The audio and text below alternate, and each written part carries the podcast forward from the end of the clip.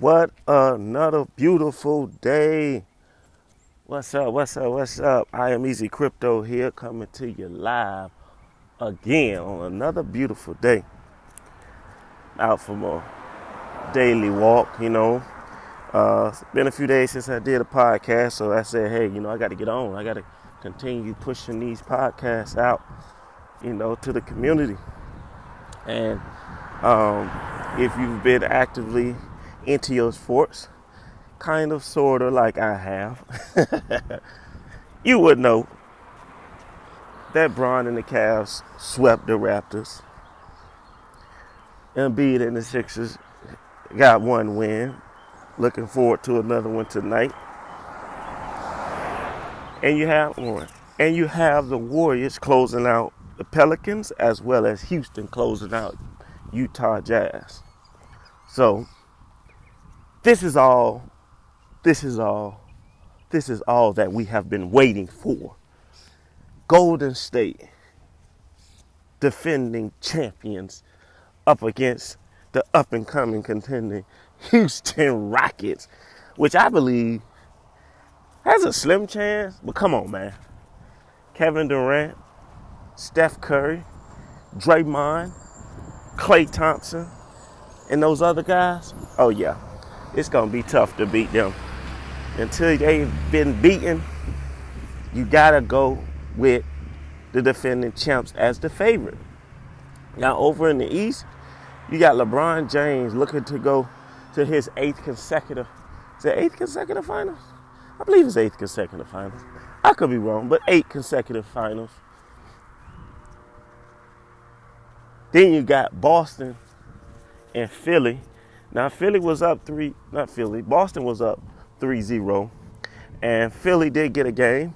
Now they're looking to get another game. If they can get this game, we might have a we might have a series. If they can get this game, we might have a series. Now all the pressure would be pushed back on, on Boston.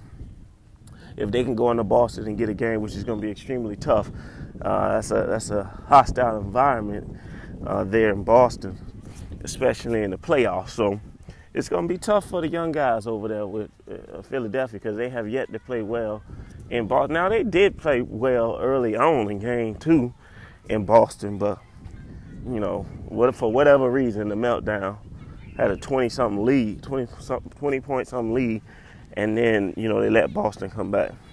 So some exciting times in the NBA playoffs, man. So let me know what you guys think, man. Are you guys excited about this Western Conference showdown?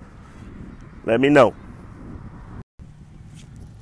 Now, in the crypto world, we got the cryptocurrency market cap at $432 billion. We know once it get up over that $500 billion mark, we're looking at Bitcoin possibly over $10,000 and moving. Uh, a lot of FUD in the markets here lately with, you know, Warren Buffett talking about Bitcoin and throwing FUD, and Bill Gates asking about shorting uh, Bitcoin with the Winklevoss twins coming out and tweeting right back at him about how to do, you know, how to short Bitcoin. But you know, it's a lot of FUD out there. So I always tell people, man, don't let the media FUD you out of a great opportunity because cryptocurrency is here to stay. They they all are witness to it.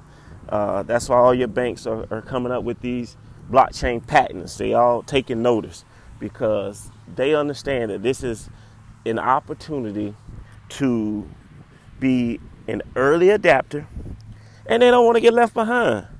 So they, they got a little bit of FOMO, fear of missing out. Yes, the banks do got a little bit of FOMO. Now, a lot of them behind the scenes have been, you know, into crypto and, and researching it with different research groups, but at the same time, they come out they come out in the media and they spread FUD because guess what? They want your Bitcoin for cheap. Don't let them have it. Don't let them play y'all. Do not let them play you.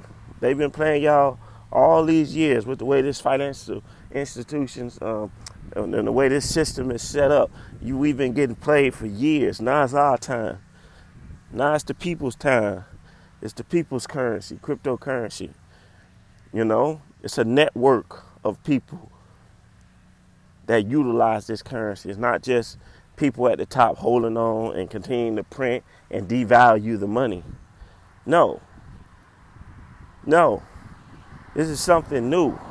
And I know they wish it never showed up because it's a threat to their very existing system that they got going on. Yes, you're going to still have people utilize the system that we're in. But guess what?